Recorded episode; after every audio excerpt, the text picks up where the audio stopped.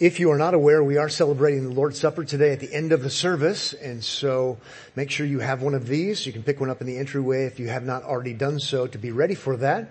And also, I like knowing ahead of time because it allows me to have the entire uh, time of our studying God's Word to prepare my own mind and heart for eating and drinking in remembrance of Christ. It is a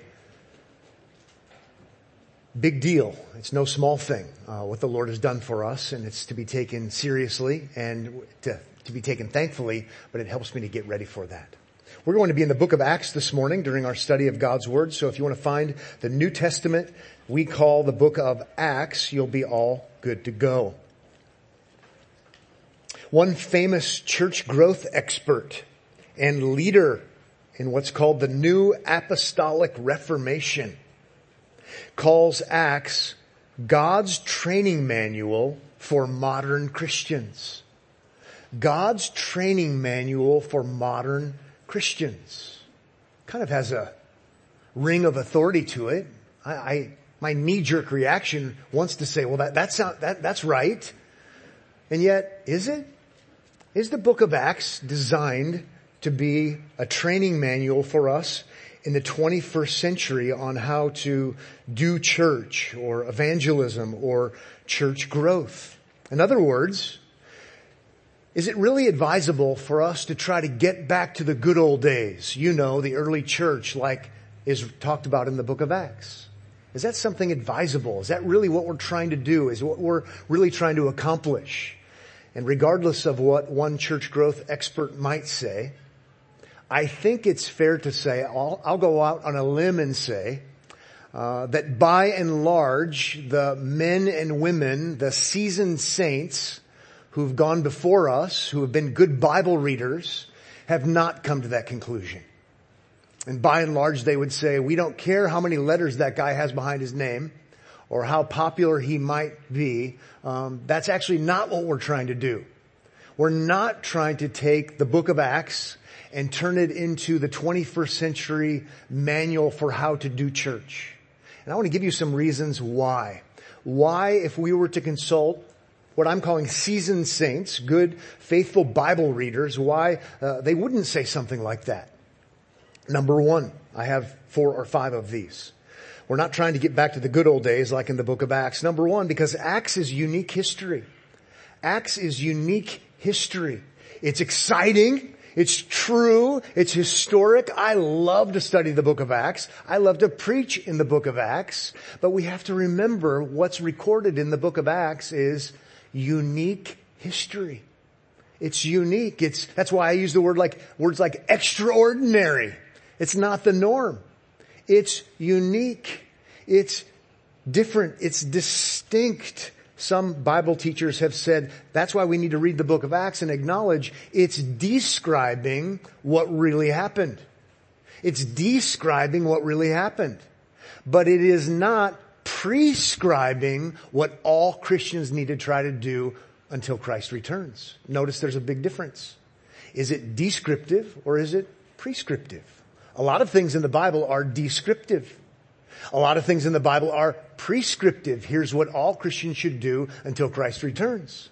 The book of Acts is unique history. It's unique history. Let's be excited about learning. Let's, let's find out what really happened.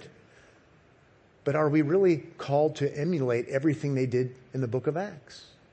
Doesn't seem to be, doesn't seem to be the case. Another reason why I think seasoned saints would say we're not trying to get back to those good old days. Number two is Acts is transitional. It's transitional. We've already been seeing it. We've been seeing that there's this connection between the old covenant era, the old covenant world, the old covenant era, and now we're transitioning into what? Into the new covenant era. We're, we're, we're, seeing a radical shift happening, but there's a transition happening and you don't get the idea that it, you always want to be in a state of transition. No, we're going to transition. We're going to move from this to this. And we're seeing that happen in the book of Acts and we're going to continue to see it as we study the book of Acts. I think it was, I didn't look it up a second time, but I think it was uh, the commentator and uh, seasoned saint, John R.W. Stott. Some of you have benefited from John Stott's commentaries. He's written a whole bunch of commentaries. He went to heaven not too long ago, but I think it was Mr. Stott who said, if you don't understand the concept of transition when you're studying the book of Acts, you are going to be very, very confused. It's certainly the case. It's actually one of the key words to understand when you're interpreting and applying the book of Acts. It's, it's in transition. Things are transitioning. Even, even in the book of Acts itself, sometimes a certain thing happens when people get converted, and other times it doesn't happen the same way. And other times it doesn't happen the same way. There, there's something that's transitional about this book. It's an in-between time kind of book. We're moving from old covenant era and we're transitioning into new covenant era. And there's still a lot of dust in the air in the book of Acts. And the dust is going to settle. I have another reason why we don't want to try to get back to the good old days. That's not why we're studying the book of Acts. Number three, Acts is, and I'm going to say this wrong and then correct it. Acts is immature. Well, I don't really mean that, um, but the church in the book of Acts is immature. It's a young church. This is a, this is a new reality, a new phenomenon. Something extraordinary has happened. This isn't the norm. And so we have to get used to the new normal. What is it like being a new covenant believer? What changes and what doesn't change? Uh, what, about this, the conflict we're going to face? And there's going to be this debate and that debate, even in the book of Acts. And so there are growing pains that they have to work through because they're not mature yet, but they're being matured. And by the time we're done, we're going to be able to see when we look back on all the 28 chapters, we're going to see that the church did a whole lot of maturing even during that transitional time. And we don't need to go back to being infants.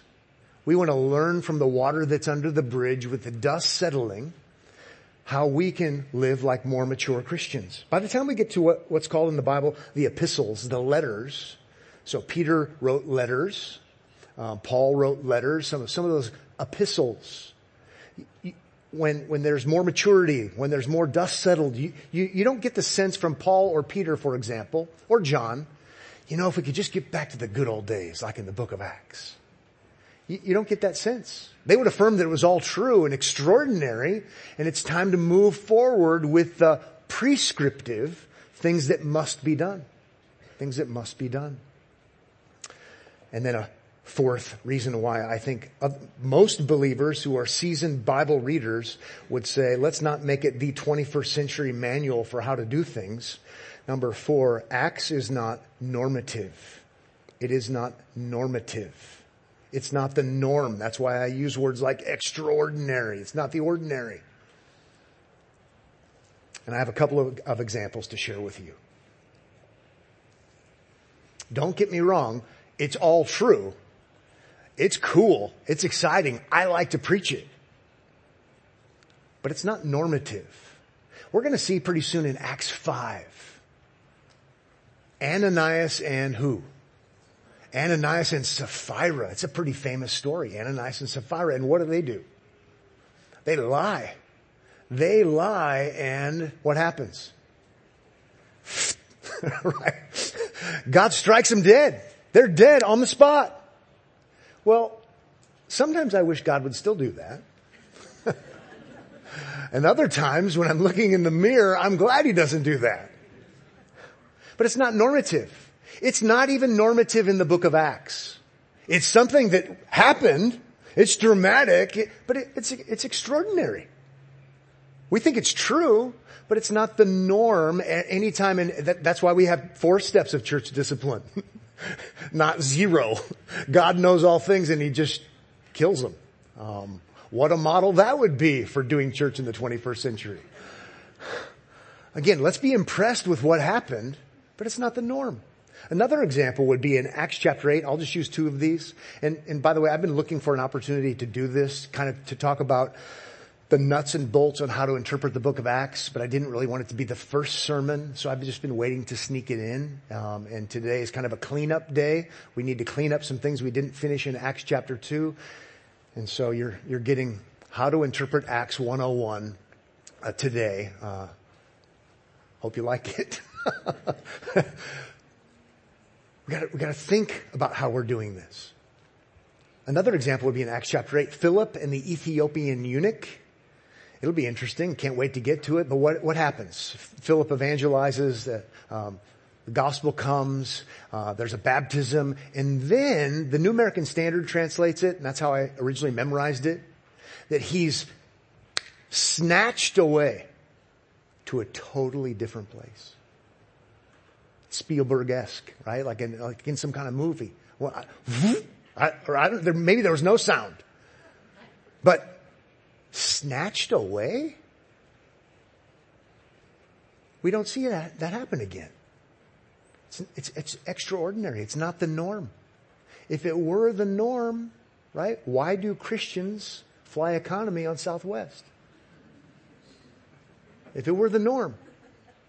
What I find really strange is the crazy wild-eyed charismatics who have bad hermeneutics, bad interpretation, they're the ones that want you to send money to fund their jets.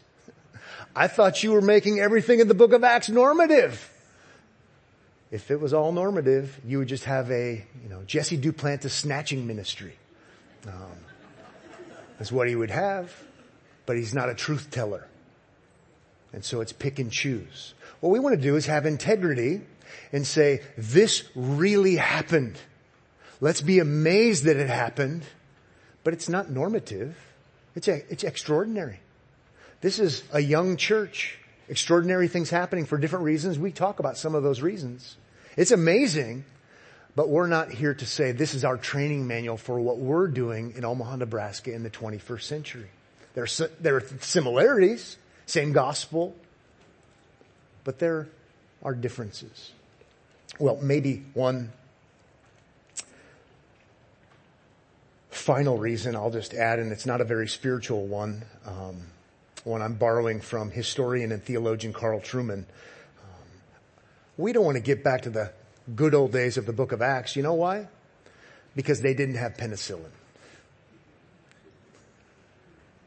They didn't laugh first hour either. Um, I just, you, you all just struck me as a brighter bunch.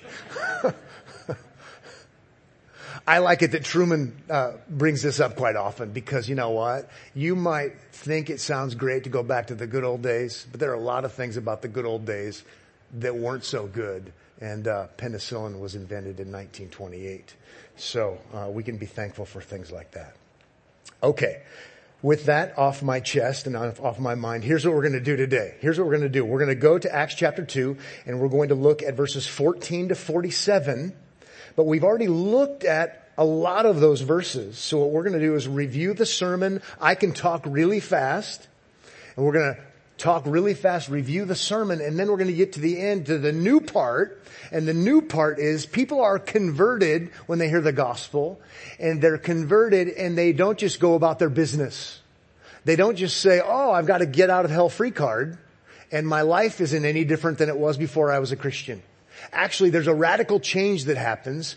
The fruit of the gospel, if you will, in a person's life in the early church. We're going to look at that. That will be new. But the sermon part of Peter's sermon we need to do by way of review. I will pause and give you a couple new things that have to do with the ascension. Um, but let's get ready to go quickly by way of review. I won't do this every week, um, but we're going to do it today. Ready to go? Okay. Hope you are.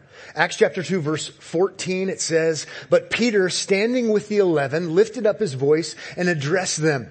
Men of Judea and all who dwell in Jerusalem, let this be known to you and give ear to my words, for these people are not drunk as you suppose, since it is only the third hour of the day.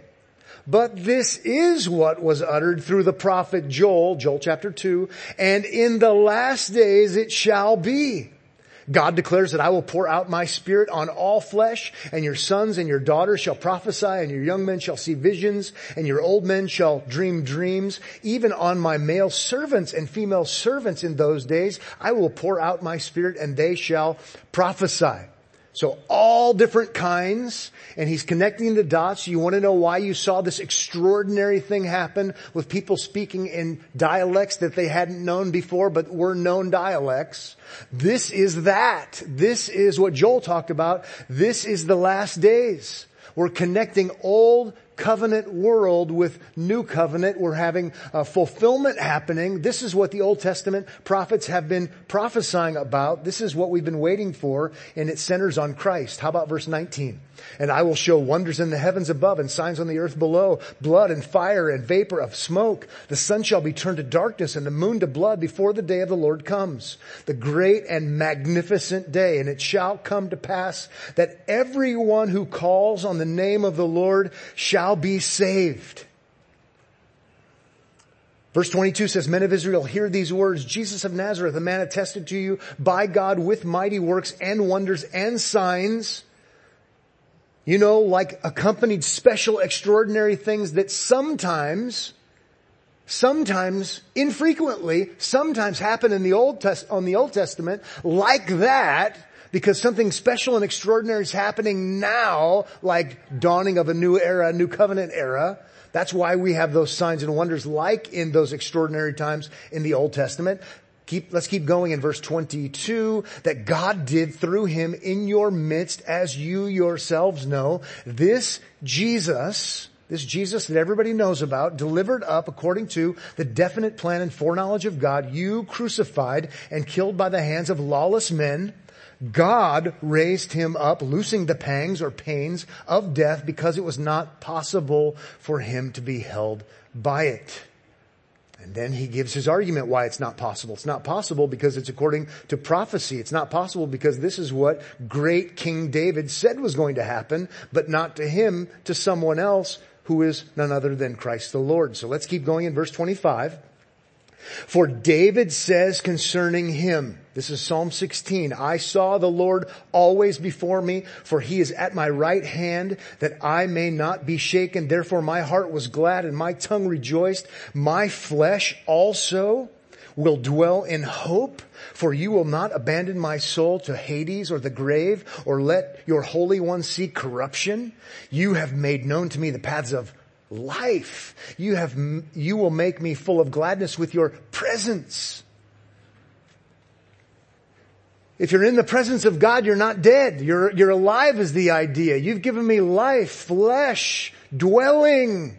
David talked about this very resurrection reality. So what is Peter doing in his sermon? He's, he's dot connecting, right? So Christianity isn't a out of left field, out of nowhere religion.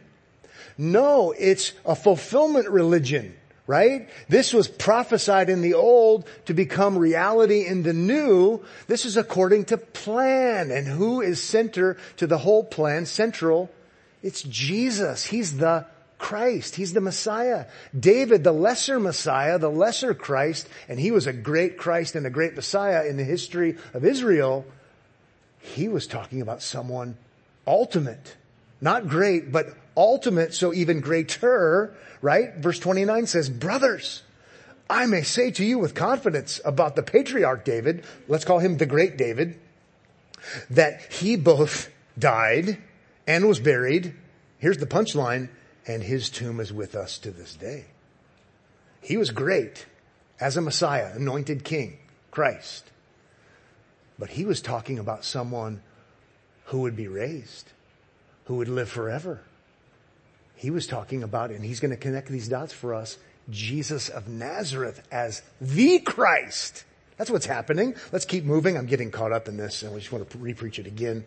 Oh, verse 30 says, being therefore a prophet and knowing that God has sworn with an oath to him that he would set one of his descendants on his throne. This is 2 Samuel 7, Davidic covenant. He, David, foresaw and spoke about the resurrection of the Christ that he was not abandoned to Hades, nor did his flesh see corruption. Then 32 says, this Jesus God raised up, and of that we all are witnesses. 33 says, being therefore exalted at the right hand of God. Think ascension. If you're at the right hand of God and you're exalted, that's ascension. We learned about that in chapter one, where Jesus ascends. And having received from the Father the promise of the Holy Spirit, He has poured out this that you yourselves are seeing and hearing. All these extraordinary things happening like the dialects. It's, it's accompanying this reality. Then he goes on to say in verse 34, for David did not ascend. See, it's ascension. Chapter one, Jesus did. For David did not ascend into the heavens, but he himself says, Psalm 110, the Lord said to my Lord, sit at my right hand until I make your enemies your footstool. If you're sitting at the right hand, you have ascended the throne. You are in your, to use old English, if you're seated, you're in your session. You're ruling and you're reigning until I make your enemies your footstool. How about verse 36? Let all the house of Israel therefore know for certain that God has made him, Jesus, both Lord and Christ, Messiah, this Jesus whom you crucified. It's, you can't fault it for, for, for lack of logic. You can't fault it for lack of biblical argumentation. This Jesus is the one. And if David, as sure as the nose on my face, Peter is saying, in effect, if David were standing next to me, he would say amen. Because I'm quoting him. The one history's been waiting for is Jesus. The ascended Messiah. Messiah means king, anointed one. It's great stuff. Here's what I want to do just for a few minutes to give you some new stuff. So if you weren't here last week, we're bringing you up to speed.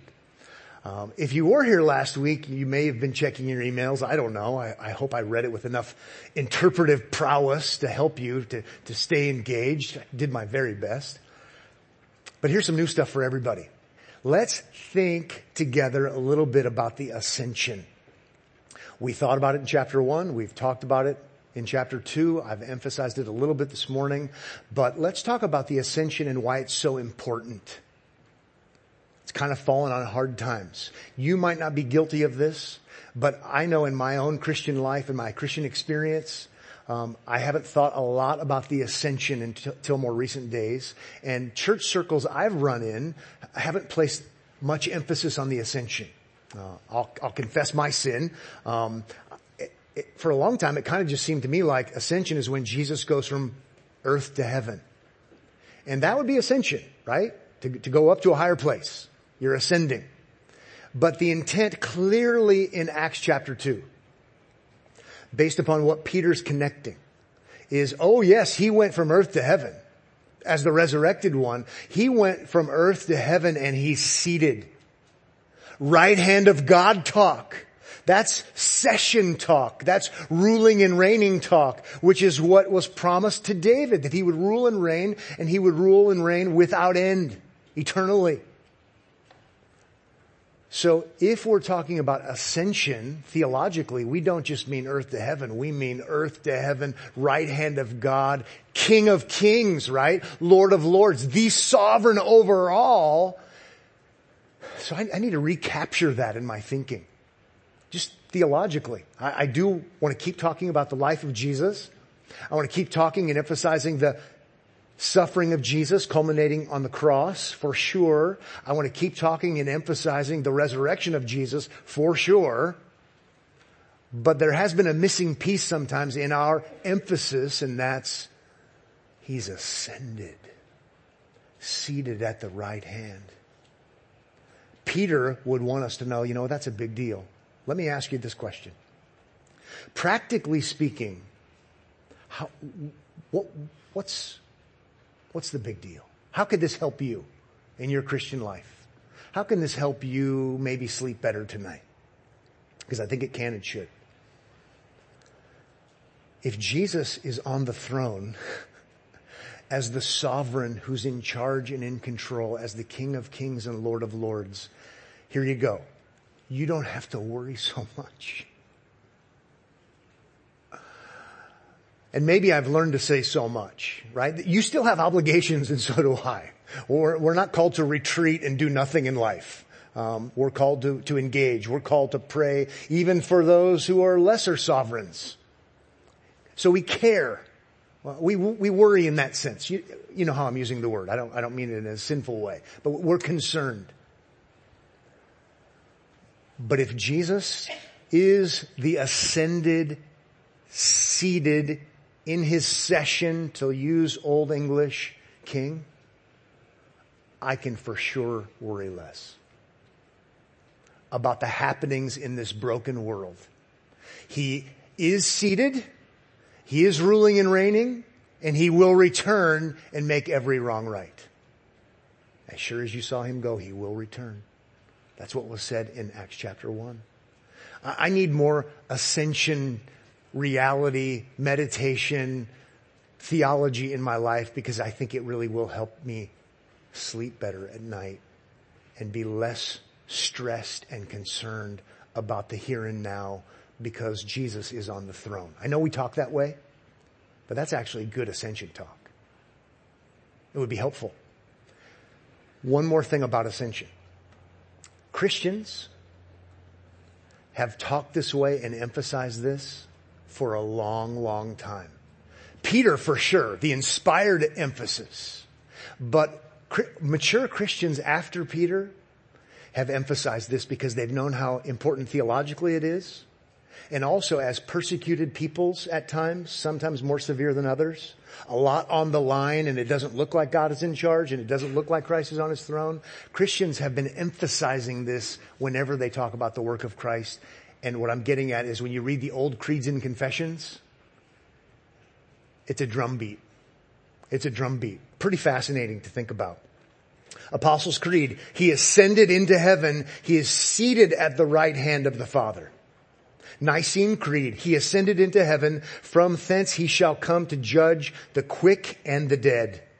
First Council of Constantinople, this is 381. He ascended into heaven and sits at the right hand of the Father, from where he will come again with glory to judge the quick and the dead, whose kingdom shall have no end. Next on my list, Athanasian Creed, 500. He ascended into heaven. He sits at the right hand of God the Father Almighty, from where he will come to judge the living and the dead.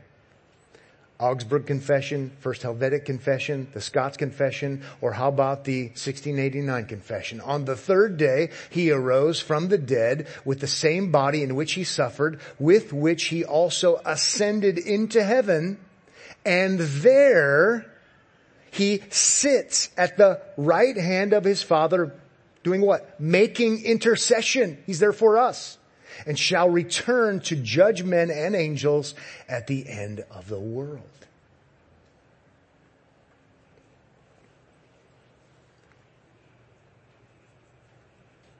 You don't have to worry so much.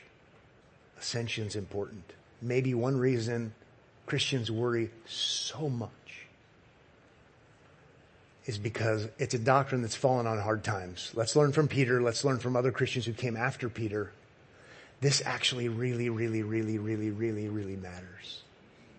It's important. Theology does matter.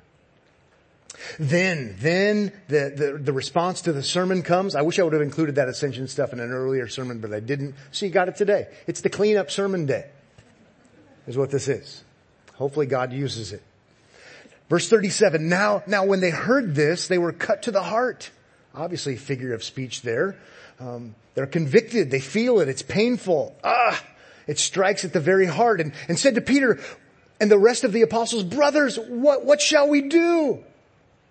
And Peter said to them in verse 38, repent and be baptized every one of you in the name of Jesus Christ for the forgiveness of sins. And you will receive the gift of the Holy Spirit. That's the right response. That's the right thing to tell them to do. I probably mentioned it last week. If I didn't, I'll mention it today. Sometimes Peter's going to say it differently.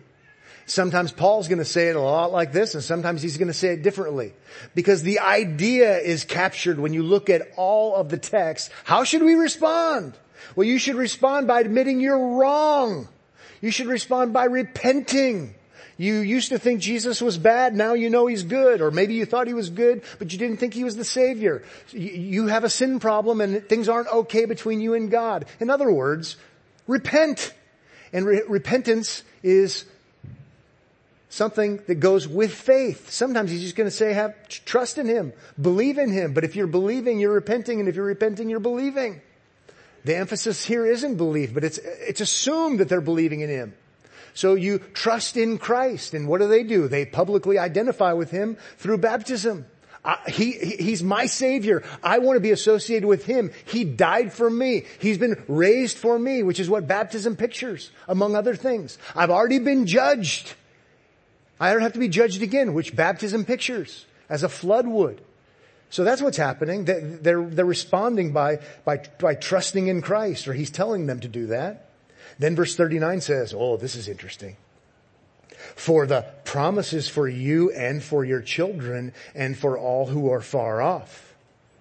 Some of you seasoned saints who read that and think, that sounds like, that sounds like Abrahamic covenant talk.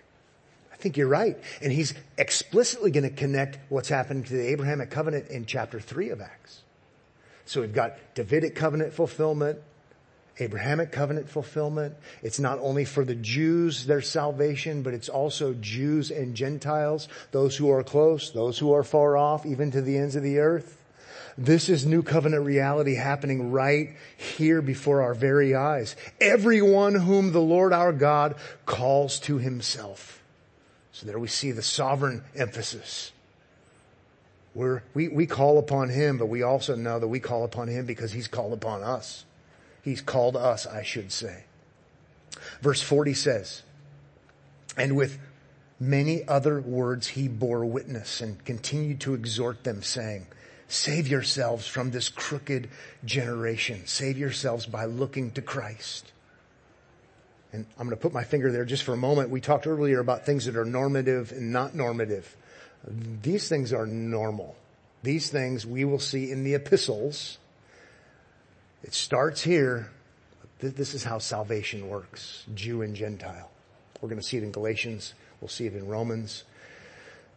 Verse 41 then says, So those who received his word were baptized and there were added that day about 3,000 souls. Day of Pentecost, always celebrating the great harvest, the great physical harvest.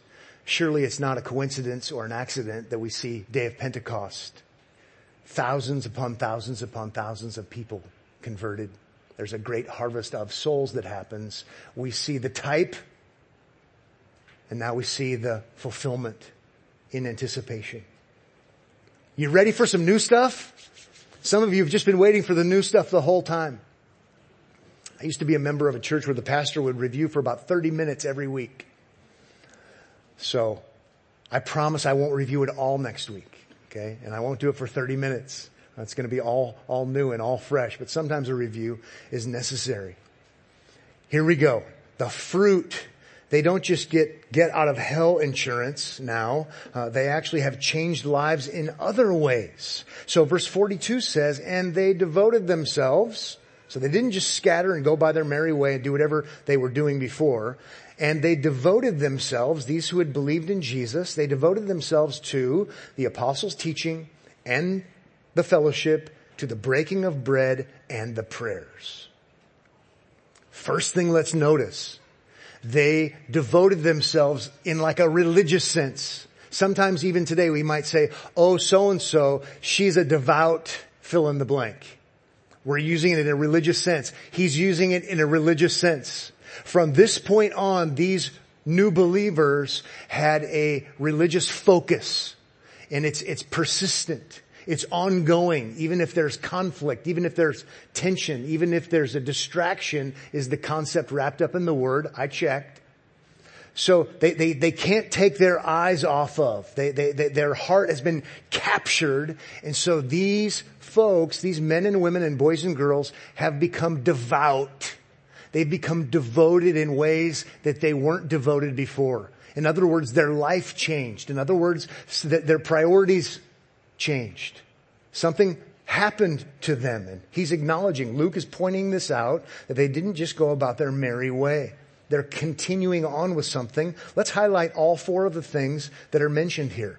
The first one is that they're devoted to the apostles' teaching the apostles' teaching. The King James translation translates it, the apostles' doctrine. And I'm gonna, I'm gonna use that one. I prefer that one. Um, there means the same thing. Both are good translations. Just means teaching. But if it's formal, formalized, then I like the word better that's in the King James. It's doctrine. Doctrine just means teaching. Teaching means doctrine, but this is special. This is formal. This isn't anyone's teaching. This is the apostles' doctrine, the apostles' teaching. And so they're, they're religiously devoted to teaching. I don't think it's a mistake that this is first on the list.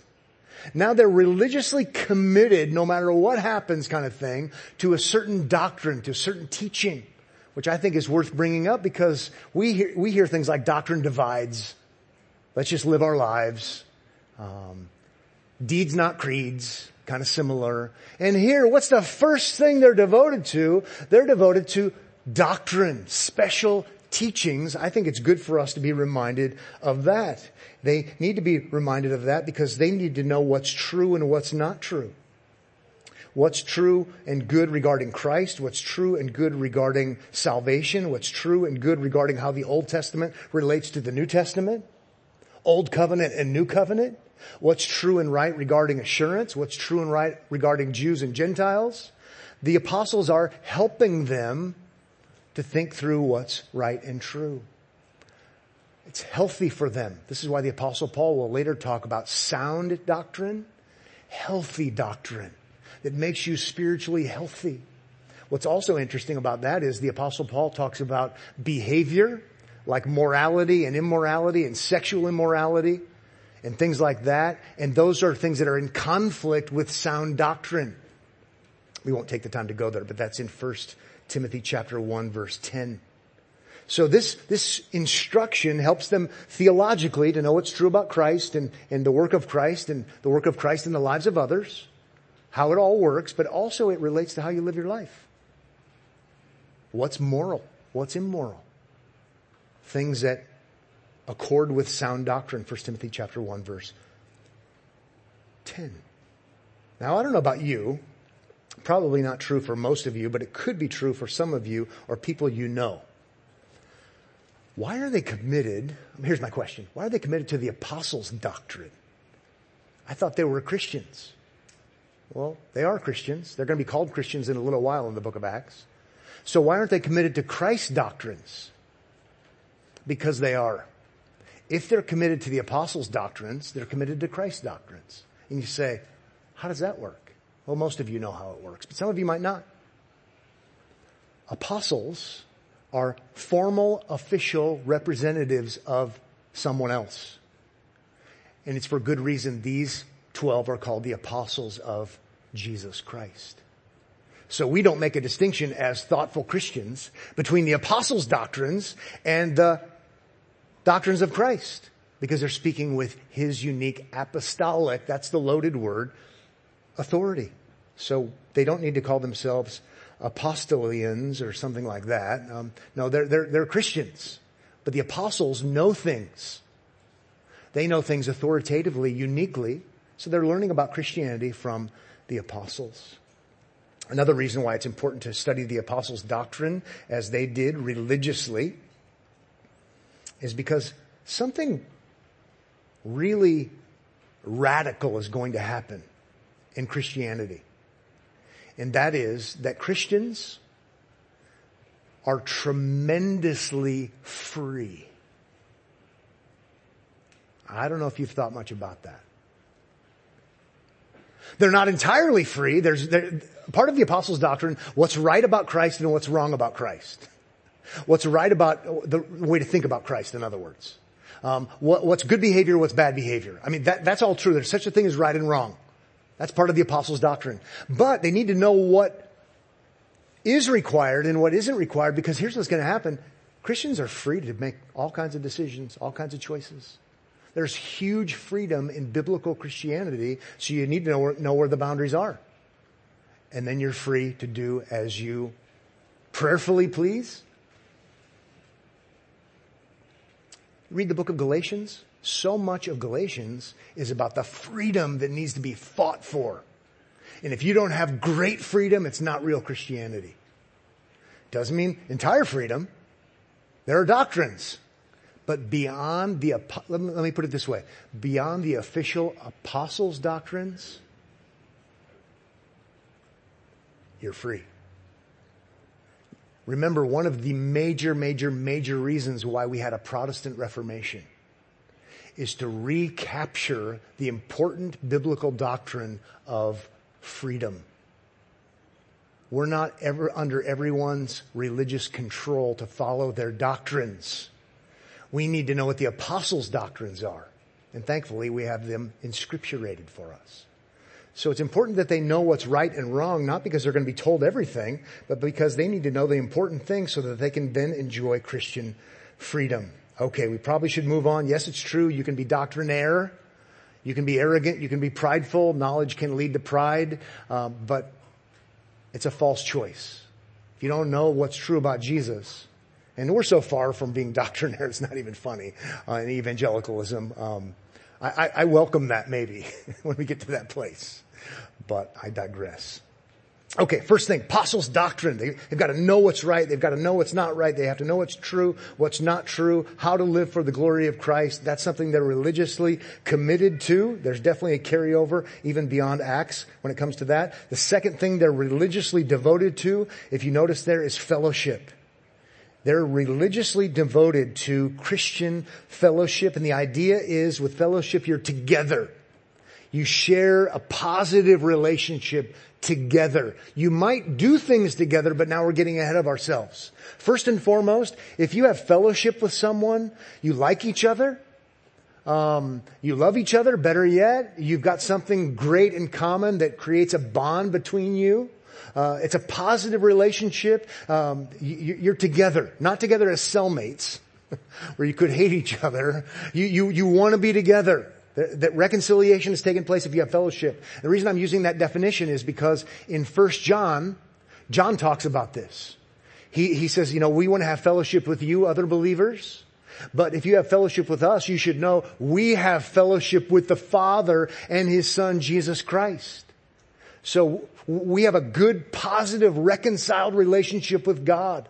We like him and he likes us because of the work of Jesus, if you will. And based upon that closeness together, we like each other, in other, in other words.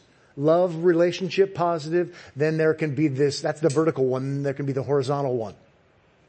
So, the new Christians, young Christians, they're loving each other. They want to spend time together. They want to be together. They're close. There's a unique, special kind of love. First John would even say it's a sign that you're a Christian that you have this fellowship. You have a, a, love for other Christians. Maybe you didn't love those people before, but now you have something uniquely in common, the most important thing that will last forever. And so now there is this fellowship and they're purposeful about it.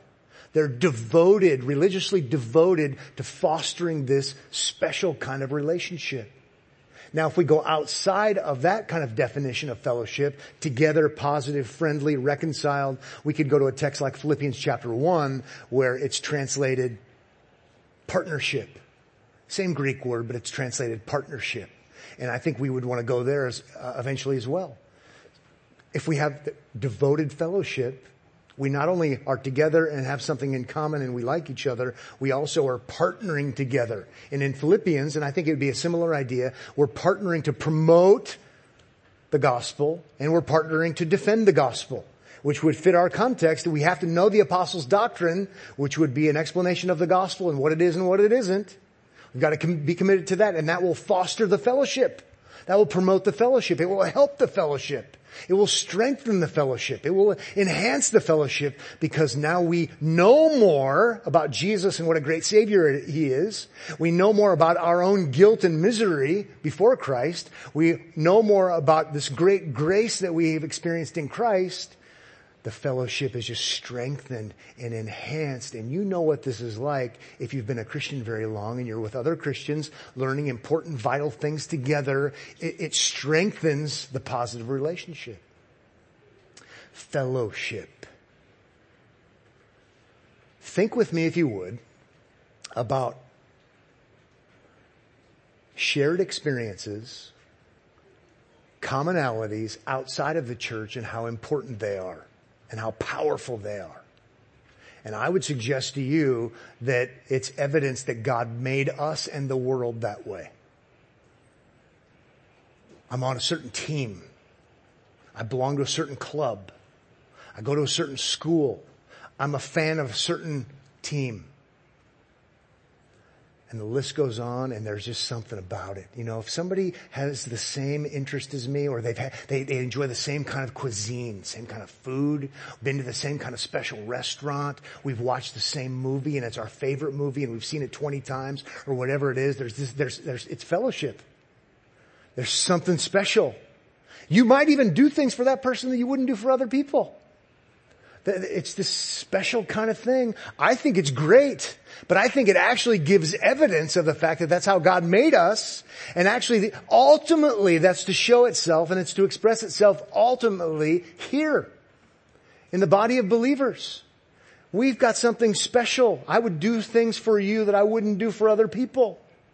We, we have a special shared experience. Oh, and by the way, the deeper we go in it and the broader we go in it, the more special it is and it's irreplaceable. It's, it's a grand, great, awesome kind of thing. I have nothing in common with a person, but I have the most important thing in common with them. And so it's amazing what you end up doing for them or you'd be willing to do. It's a sweet, sweet kind of thing. They're devoted to fellowship, being together, shared experiences. Now let's do number three and four. The next one on our list, they're devoted to, they're committed to, ongoingly, to the breaking of bread. What does that mean?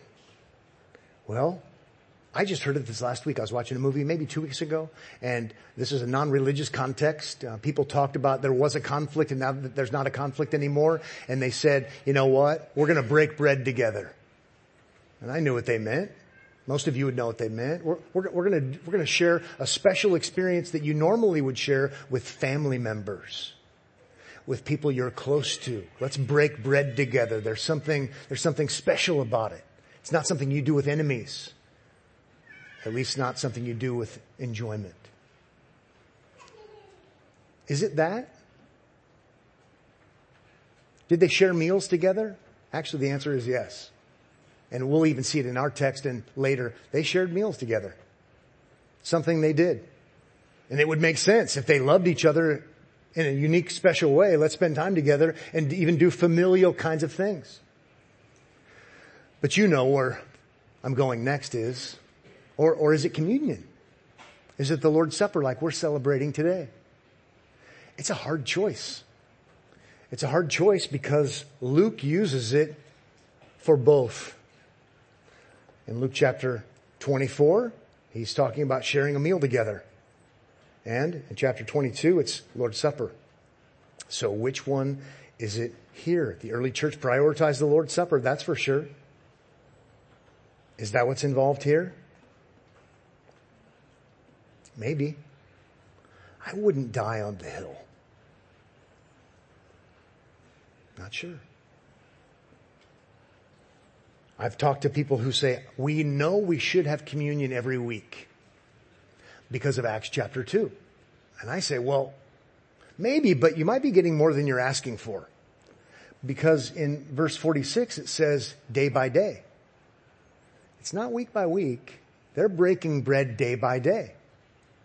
So it's not weekly, this thing we're talking about here. Now, maybe we should do it every week. I could pastor a church that celebrated the Lord's Supper every week.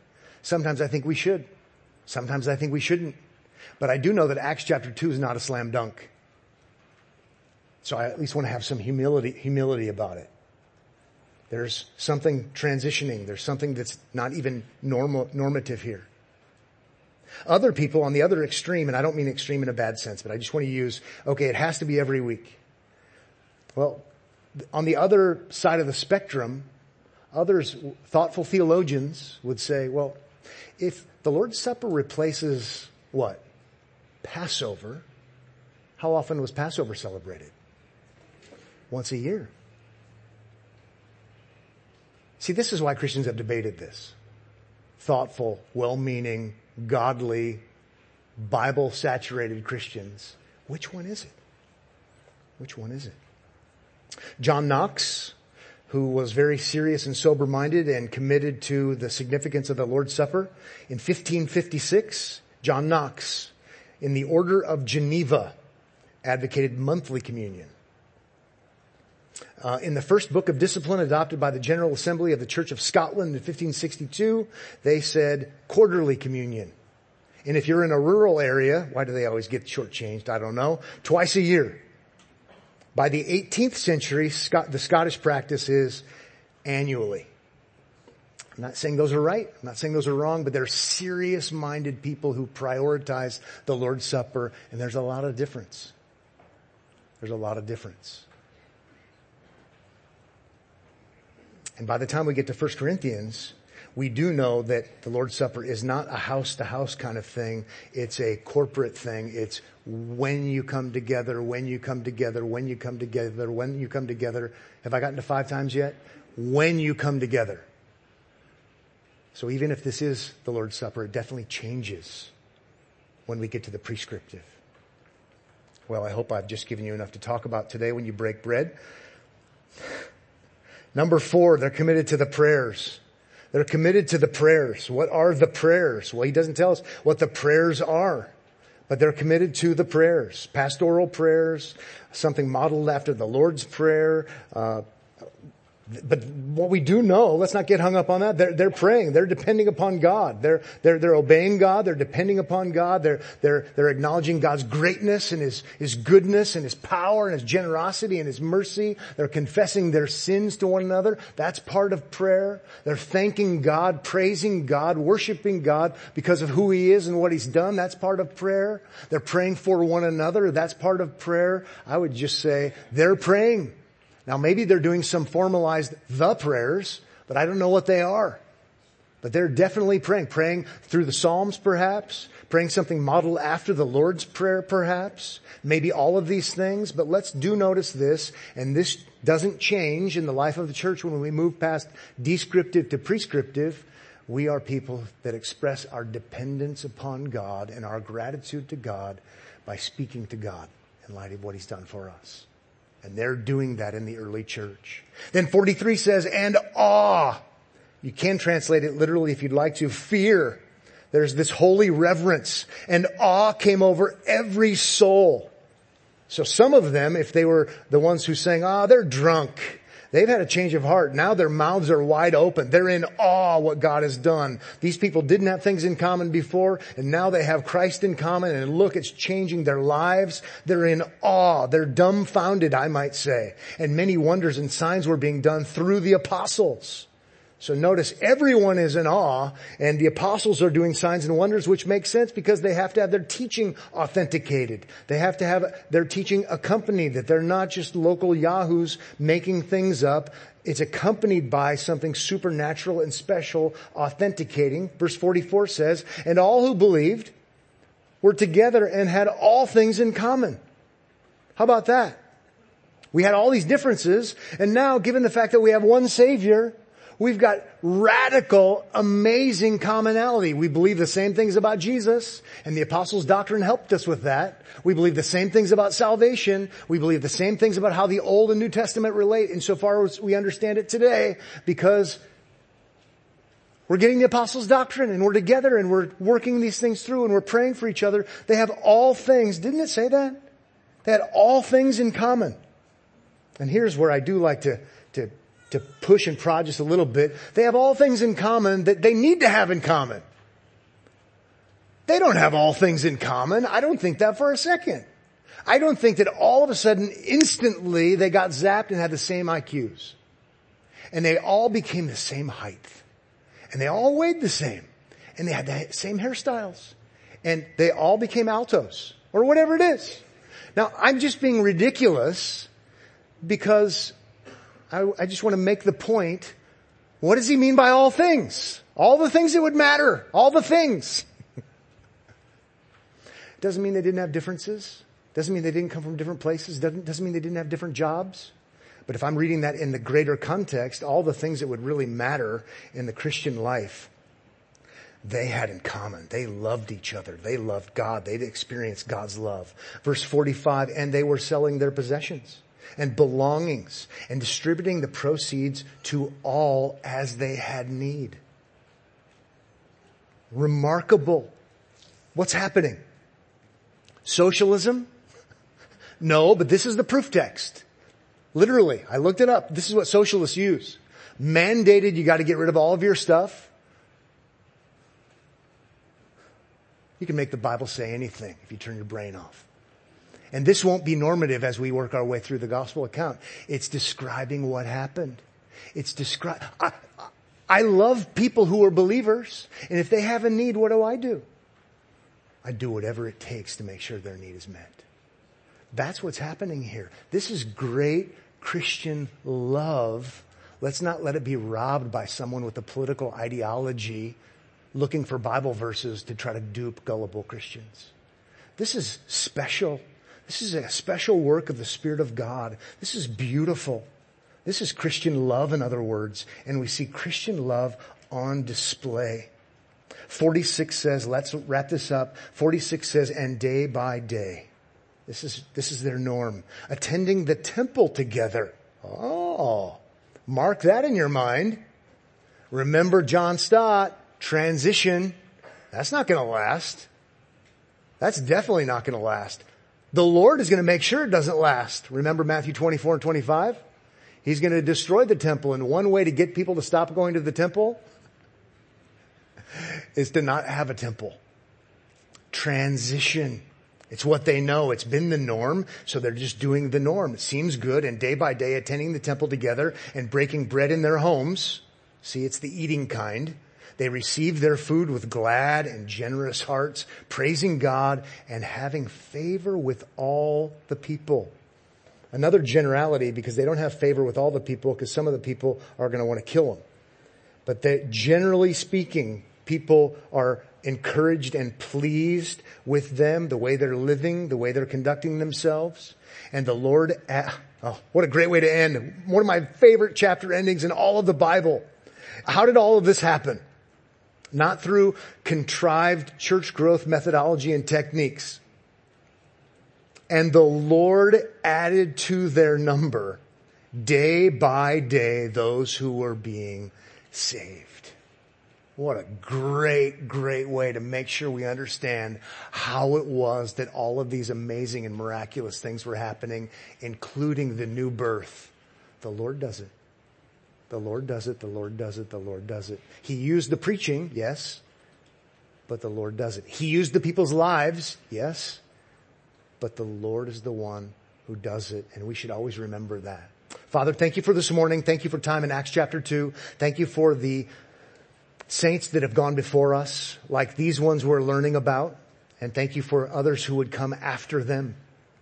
Help us to, as it's been said, to, to see clearly, even more clearly because of those who've gone before us. We are excited to learn. We're excited to learn what you've done in, in the past, and we're excited to know that you are still working in this world, using people like us for the glory of Christ. As we now eat and drink in remembrance of Christ, may it be a supernatural help to us as we consider what it is to be able to have a Savior that we can rest in and trust in. In His name we pray, amen.